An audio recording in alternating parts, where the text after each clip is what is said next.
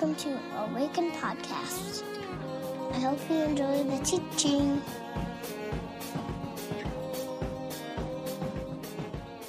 My name is Jenna, if we haven't met. I am an intern here at Awaken, and I will be filling in for Micah as he is currently running the Twin Cities Marathon, along with like a handful of Awaken people. So, Jesus be with them as we speak, because Lord knows it is not for the faint of heart.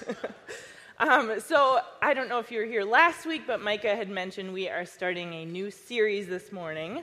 It is called Lost in Translation. Um, and what we're going to be doing over these next couple weeks uh, is examining some of the most commonly misinterpreted passages in the Bible, um, which I'm super excited about because there are, like, we can be honest that there are sometimes passages that you come across that you don't really have a context for.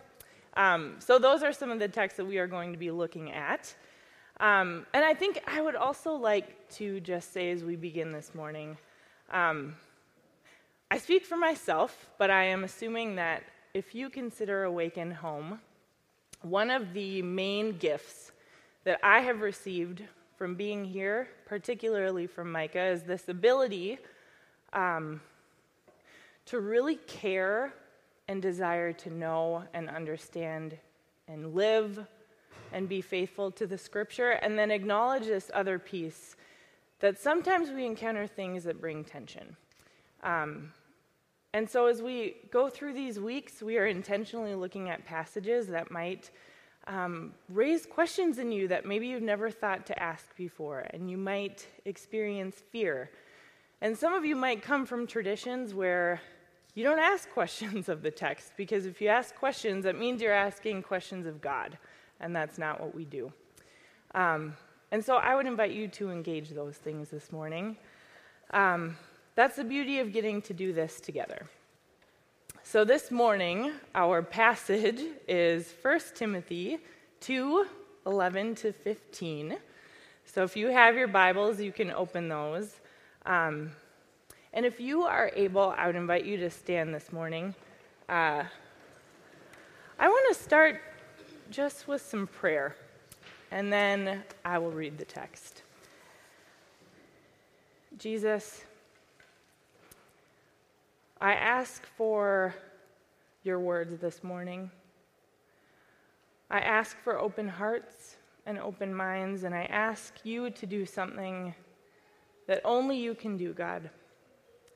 Thank you for the gift that you are. Thank you that you are good. God, help us to be present and aware of what you are doing in our lives and in this world. In the strong name of Jesus, I pray. Amen.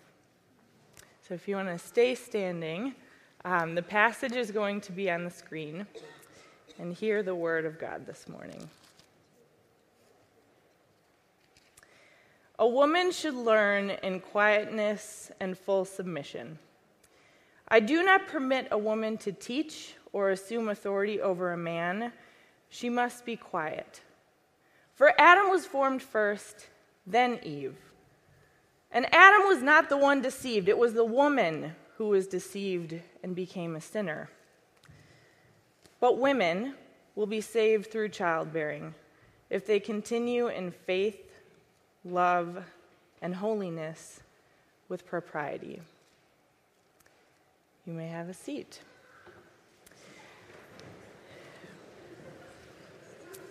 So, I think there's been a mistake. I don't, I don't know who gave me this microphone, so maybe just sit down. I don't really know how to handle this. just kidding. I know who gave me a microphone. It was Nicholas. So, this is a really big one today, you guys. Um, I'm not sure how much experience you've had with this passage, but I have had a whole lot of experience with this passage. Um, and you know, my guess is that if you are at Awaken or if you grew up in the covenant denomination, women in ministry is probably like a non issue. And for some of us, it might still be an issue. Um, and I would just say, for both sides, if I can polarize an already polarized issue, um, kind of the hope of today, you may or may not know why you think the way you think. Um, and the hope of today is to add another level of understanding um, and hopefully maybe even some challenge um, to how you have held this text. Um, there are a lot of ways this text has been used and understood. And so, what I want to do this morning is just begin with exposing you to kind of the two typical ways this passage has been understood. And so, on the one hand, this text is understood as Paul making like a blanket statement about the role of women in the church. And so, as we look at the New Testament and all the places where Paul seems to prohibit women and says women can't speak, they're to be silent in the church, they can't lead, there are quite a few of them. And so people will look at it and understand what the scripture is saying is that Paul is prohibiting women from being in leadership in the church. And then on the other hand, people argue that this that Paul is making a contextual argument. Because the truth is is that there are just as many places in the New Testament where Paul seems to be affirming women in leadership. At the end of Romans, he affirms Phoebe a deaconess, and he uses that title. He calls her a deaconess. He affirms Priscilla and Aquila in that same passage, affirms their leadership. He affirms Junia, an apostle. In Galatians, he says, In Christ there is neither male nor female, slave nor free, Jew nor Gentile. And so people in that camp take all of that and say, the places where Paul seems to prohibit women, it has to be contextual. It has to be specific to a time and a place and a circumstance that he is speaking to. And I would imagine it's probably pretty obvious how I land on the issue. um, but I want to teach why um, and what I think Paul is doing and why I don't think it is gender that determines how one is gifted. It's the Holy Spirit that gifts. And to do that, I want to start by engaging um, kind of the side that says that Paul is making this blanket statement. And so let's just, for a minute, assume that Paul is making this blanket statement. So, Um, the truth is, is when you read this passage and you do not consider the culture and the context that Paul is writing to, when you do not consider the culture and the context that we come to the text in, I can kind of understand why people think it, it says what it says. Um, the plain reading of the text. I understand why people are uncomfortable with women in leadership, to be very honest. But where it breaks down for me is if that's true, and if Paul is saying that women can't lead, how do you apply that? And that's where it breaks down for me. So, women in the room, what does that mean about what God is calling you to in the roles that you play? And men in the room, what does that mean about how you're supposed to relate to women? What do you teach your kids? About who they are and what is expected of them. And even bigger, what do you do with a God that doesn't make men and women equal? And I know that people say, no, no, no, no, no, no, Jenna, I, I don't think you're quite understanding because men and women are equal in their standing in Christ, but in their role, that's just what different. That's just what's different. I feel like I've heard that before. Separate but equal. Ooh. what do you do with a God that does not consider the voice of a woman worthy to teach or worthy to exercise authority? And what comes out of trying to apply this passage is a list. And I actually mean that.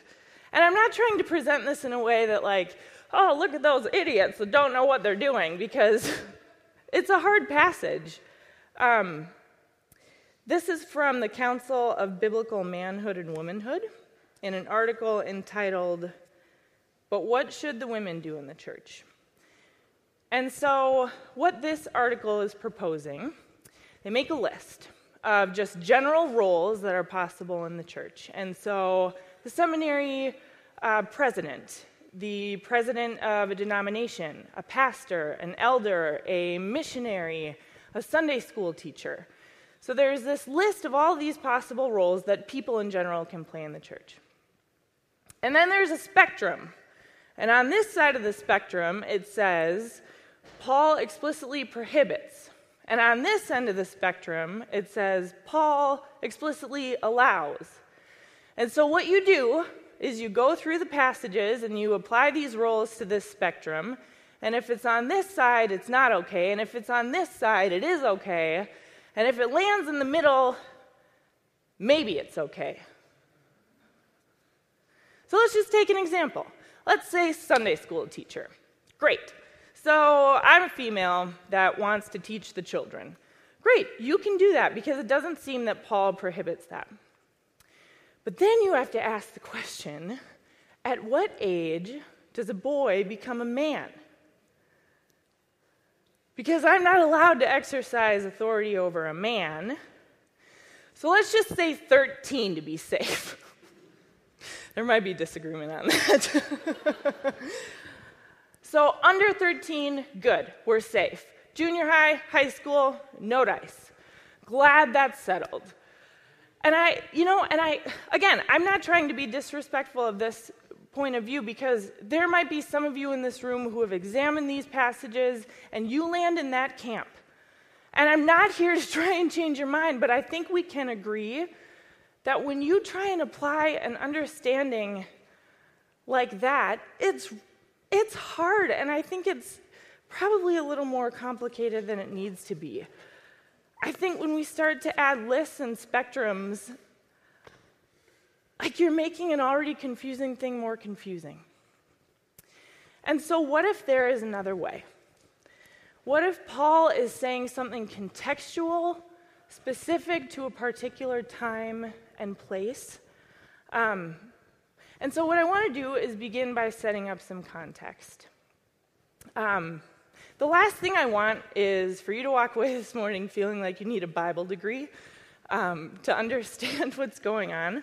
So, I'm just going to give you a little set of tools that you probably already know. I don't know if you remember in elementary school, when you would approach a story, you would ask the questions who, what, where, when, why. That can be very, very helpful when you are looking at a more difficult text because 90% of the time, the text, the book, is going to tell you and answer those questions for you and set you up to be a good interpreter. So, we are going to look at just the first seven verses of this book. It'll be on the screen, but if you want to look yourself, 1 Timothy 1 to 7. Paul, an apostle of Christ Jesus, by the command of God our Savior and of Christ our hope, to Timothy, my true son in the faith, grace, mercy, and peace from God the Father and Christ Jesus our Lord. Paul, writing a letter to Timothy. Great, got that. In verse 3, as I urged you when I went to Macedonia, stay there in Ephesus Timothy's in Ephesus. Second question answered. So that you are about to hear the reason. Every time you see a so that, that gives you a hint that this is the reason why Paul is saying what he's trying to say. So that you may command certain people not to teach false doctrines any longer, or to devote themselves to myths and endless genealogies such things promote controversial speculations rather than advancing God's work, which is by faith. The goal of this command is love, which comes from a pure heart and a good conscience and a sincere faith. And some have departed from these and they have turned to meaningless talk. They want to be teachers of the law, but they do not know what they are talking about or what they so confidently affirm. Have you ever had to learn from someone that doesn't know what they're talking about? It's awful. and so Paul is writing this letter to Timothy, and it sets up why he's writing this letter to address false teachers in the church. And so, as a good reader and interpreter of this book, that should be in the back of your mind as you enter into every single piece of this passage. And so, what I want to do is just take us to an even deeper level here, and I want to give you three things that I think can help us situate um, what Paul is trying to do in our passage. And so, Timothy is in Ephesus. Um, Ephesus is one of the largest cities in Asia Minor, and in the first century, it was guessed to be about 100,000 residents there. Um, one of the things that, that Ephesus was most known for is the goddess Artemis. And so, if you look here, that might look familiar to some of you in history books, or if you've had the chance to go to Ephesus, that is the Temple of Artemis that is in Ephesus. Um, it is four times larger than the Parthenon that is in Athens. Um, and actually, in Acts 19, there is this little incident that happens um, that I just want to read to kind of capture um, the influence of the temple and Artemis in Ephesus. And so, Acts 19, 26 to 28, um, what's being depicted so there's a guy named Demetrius who basically um, makes shrines to Artemis. That's like his job. And he is reacting to Paul and the spreading of Christianity in Ephesus. And so, starting in 26, this is Demetrius speaking.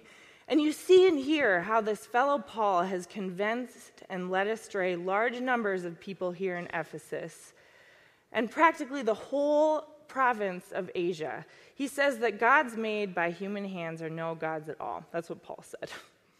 Um, there is danger not only that our trade will lose its good name, but also that the temple of the great goddess Artemis will be discredited.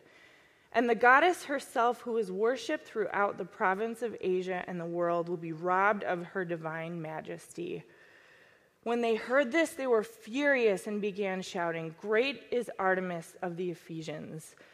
And so I think you can kind of hear like the influence of this cult that is worshiping in Ephesus. Not only is it important culturally, but it's a great source of revenue. Um, so it's huge. Second, I want to point out some crucial things about the nature of Artemis. Um, Artemis is the goddess of fertility. Uh, she was worshipped as a virgin. It was thought that she had the power to give life and take life, so it was very common for women during labor to call upon her um, for help, uh, to ease the pain of labor, um, to speed things up. People who have had babies, I'm sure you know that's a desire in that moment.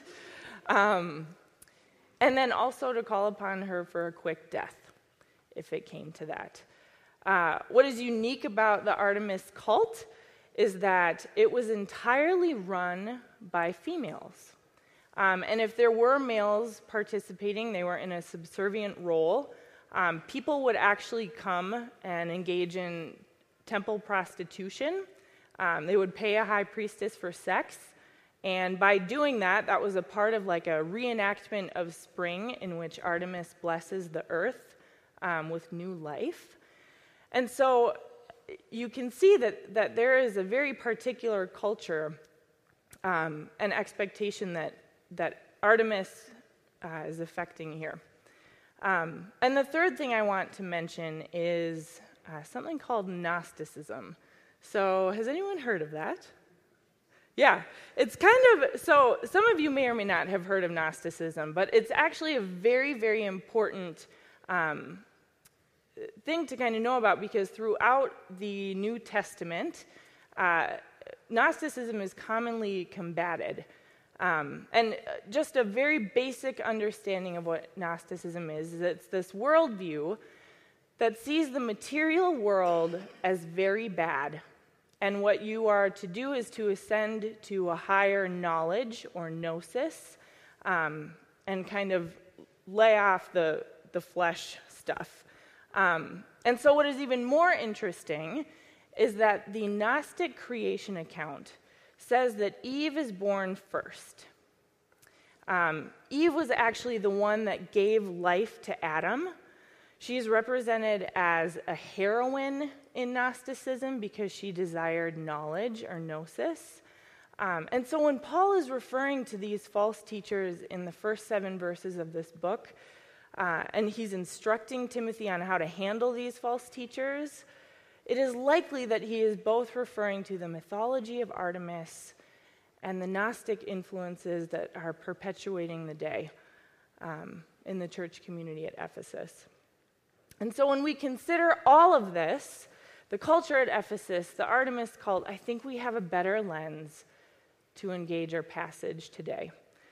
Um, so when Paul is saying, I do not permit a woman to teach or assume authority over a man, I think Paul is addressing this group of women who were false teachers being influenced by these things and telling Timothy how to correct it. The word translated assume authority, um, it's actually the only time this word is used in the entire New Testament. Um, other times when Paul is referring to authority, he uses the word exousia, which kind of just has a general um, understanding of authority and power and influence. Um, but here he uses the word authentein. And that has this emphasis of abuse, of understanding one's own self as the source of authority. Um, the King James Version actually translated usurp authority instead of assume authority. And so, these people are teaching things that aren't true.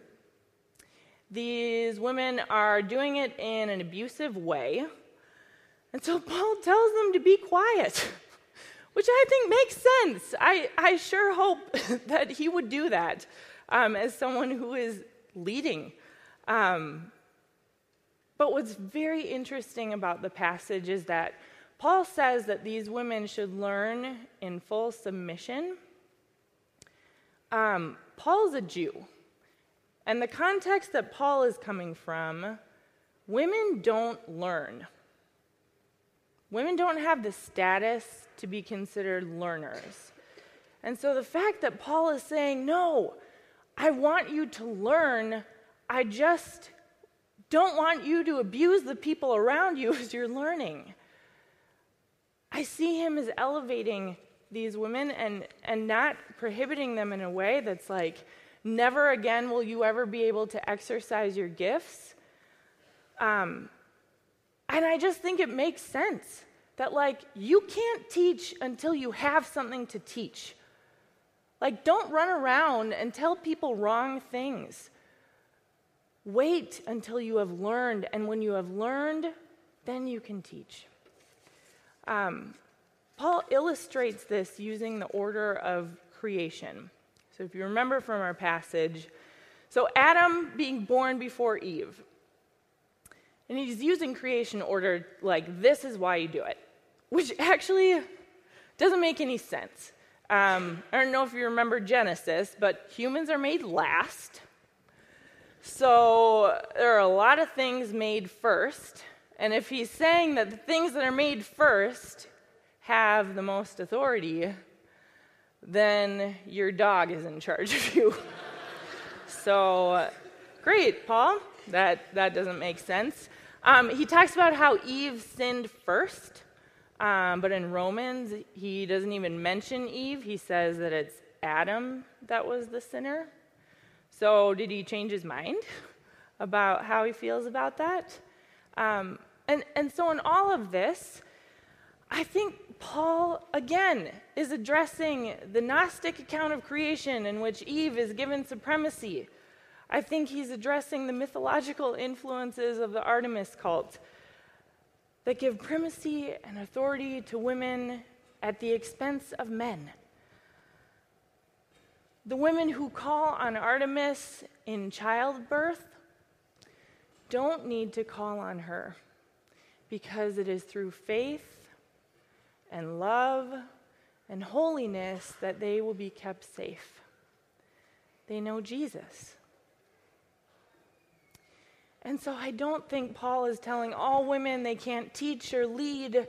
Instead, he is correcting an abuse of power. And he's telling Timothy how to do it. He's coming alongside this young leader who is ministering to a mess of a church. And so I think there is another way to understand and interpret this passage that doesn't make us ask the question, well, what do you do with the women? Where do we draw the line at what the women can and can't do? How do we keep them from going too far? I don't think Paul is trying to answer that question. And as sure as I am about my understanding of this text, and as much as I have read and studied and wrestled and prayed and, and wondered if I was just trying to hear what I wanted to hear, I would be lying if I did not acknowledge how I come to this text. So I'm going to be really honest with all of you, um, which is one of my strengths and weaknesses. Sometimes makes for an awkward life. I really had a hard time with this sermon. Uh, it was really painful and really difficult. And a lot of times when I do this, I ask the question what is the word for the community? What is this about? What do I need to hear? so that I can speak. Um, I didn't know until Friday. I didn't know what it was about. I didn't know if this was a sermon about how women are allowed to be pastors. I didn't know if this was a sermon about how the spirit gifts. I didn't know if this was a sermon about learning how to interpret and understand Scripture better. And it became more and more clear that the only way I could get up here and teach this sermon is if I told you something I don't want to tell you. The only way I could come up here and preach this sermon is if I do something that they tell us not to do in seminary. If you ever get to take a preaching course, which let's hope you do, um, one of the things you one of the things you talk about uh, is like how much of yourself do you share? And so some people say like you should be a robot. Don't share any of yourself. And other people say you know no boundaries. But one thing that they do say and, and i certainly agree with this um, they say you should never teach from a wound because when you speak from that place you maybe are exposing yourself in a way that's not very healthy. Um, they say not to do that because it's important to have a boundary, to make sure that you aren't expecting the people that you're speaking to um, to be able to heal or fix that pain in you. But I think I need to show you the wound in this one. Um, and not because I need you to heal me or fix me, but because I think what is bigger and beyond the wound and what I bring to this is how our interpretations and understanding of this book can do the opposite of what God intended when He chose to reveal Himself to us through words.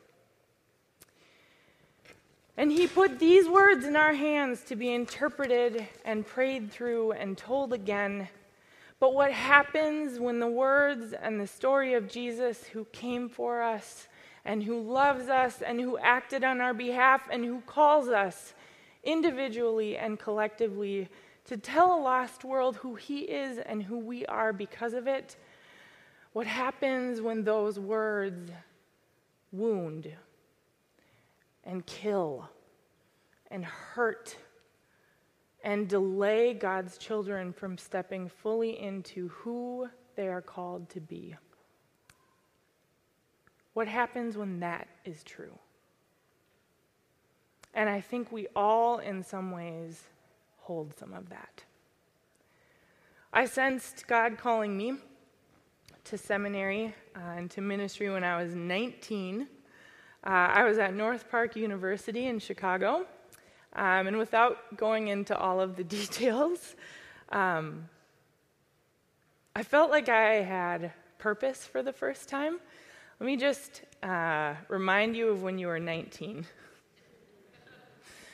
um, if you grew up in a culture that gave you choice uh, on what to do, like any direction is so helpful. and I felt like I had been given that direction. Um, I sensed a call. And, it, and to be clear, it wasn't because I was being called to ministry, it was because I was being called. And when I say call, I mean you realize that there is something inside of you that is useful and that God has given you for a purpose. And we are called to a lot of things. You don't just have to be called to ministry in an official way. It was the first time I felt like God had given me something and shown me that what I had was of use. All of my cards were on the table. Whatever you want, Jesus. And I sensed that he just kept saying, Ministry, Jen. Love my church. Use what you have for my people. Yes. Yes, God. And so at the end of that semester, my dad um, came and picked me up and drove eight hours to Chicago to pack up his truck and drive eight hours back. Talk about the thankless job of a parent. Where, like, he was just told that's what was happening, he wasn't asked. Thanks, Dad. um, and I was so excited to tell my dad about, you know, the sense that I I had and this purpose that I felt for the first time. And, and the thing is, is in, in my relationship with my dad at that time, faith was the thing we connected on. And I was really excited to tell him about that. Um,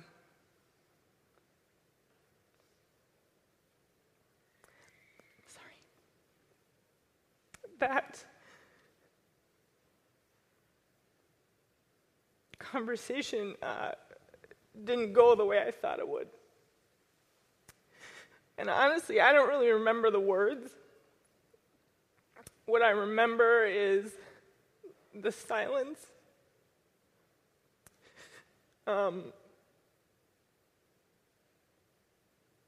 and feeling like my heart was bleeding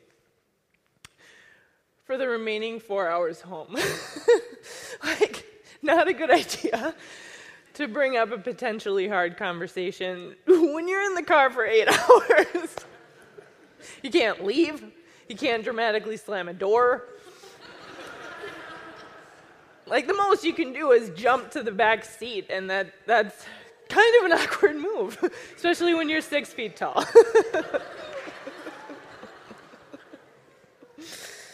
so, you know, and my dad was not the only one to question me and to wonder about what I was hearing from God, um, he was just the first.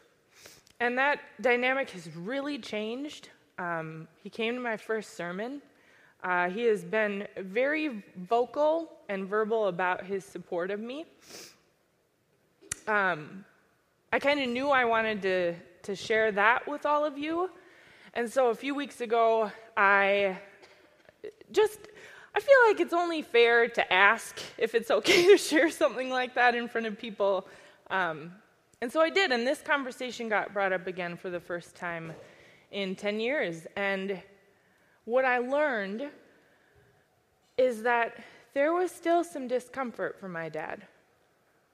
There were still some unresolved things um, in his understanding of, of women and, and the role they play in the church. Um, and so that, that wound that I thought was so healed, which was the reason why I even agreed to do this sermon, because I felt like I was finally in a place to be able to, to speak um, and to talk about it without bringing all my crap to it. But all of a sudden, it was bleeding again. And to be clear, the wound is not because it's from my dad. Let me say that again. It's not because it was from my father.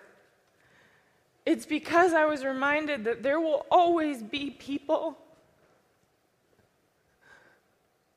will see my gender before they see Jesus. And I've worked really hard to not see my gender as a burden or a problem because I feel like God isn't trying to figure out where to draw the line with me. Um, and with one comment, it's like I fell down the hill again.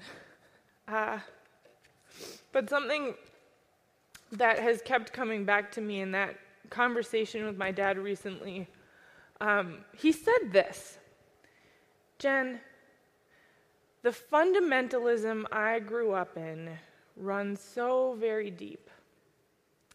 My dad was one of eight. He was a pastor's kid. My grandfather would turn over in his grave if he knew I was up here this morning. That was like his thing. it doesn't matter if they're talking about Jesus, it's a woman. And I realized that my dad is wounded too. This has cultivated frustration and anger as he is working through the ways that he is interpreted and understanding that is not life giving. And as we continued to have a conversation this week about how the most recent conversation affected me, he was so broken and so remorseful. And he saw the effects of what he was given and recognized his own responsibility, that a wound was reopened. So, my guess is that it is not just me and my dad who maybe have experienced hurt and pain from the way that we have understood this text. Um, maybe we have received understandings that have caused hurt. Maybe it has caused delay in entering into God's calling you to be free in your life and in your gifting. I am of the conviction that that is the greatest and strongest work of the enemy when these words bind up and constrict and keep and prevent the God behind these words from being revealed in a way that is true in a way that gives life, in a way that gives freedom. That is the story of Jesus setting captives free. I find it so reassuring and ironic that the way the freedom and life in Christ comes is through his wounds. It is in his death, it is in his suffering, it is in the bleeding wounds of God that we find healing and refuge. Who is this God that carries our wounds with us and then forgives us when we wound others? I need him. And so I would like to invite John Mark and the band up as we close this morning. Um, and I want to transition us to a time of silence. Um, to pay attention to some of the things that were maybe stirred in you, um, and to respond to the Spirit and what God is doing in our lives. So pray with me. Jesus, thank you that you are good news. And we hold our wounds up to you, Jesus, and ask you to tend to them in the way that only you can do. God, I ask for your spirit to blow a fresh wind on things that are tired and dead and stale, to the places that are hurting and need healing, to the places where we rejoice, God. Be present to us in this moment as we are present to you. Friends, as we close this morning, um, we're going to sing the doxology together. And I would bless you and trust the work that the Spirit is doing inside of you. Trust the things that get brought up that hurt. You are being invited into healing. Jesus is the God that heals. And so, together with each other, let's sing to him.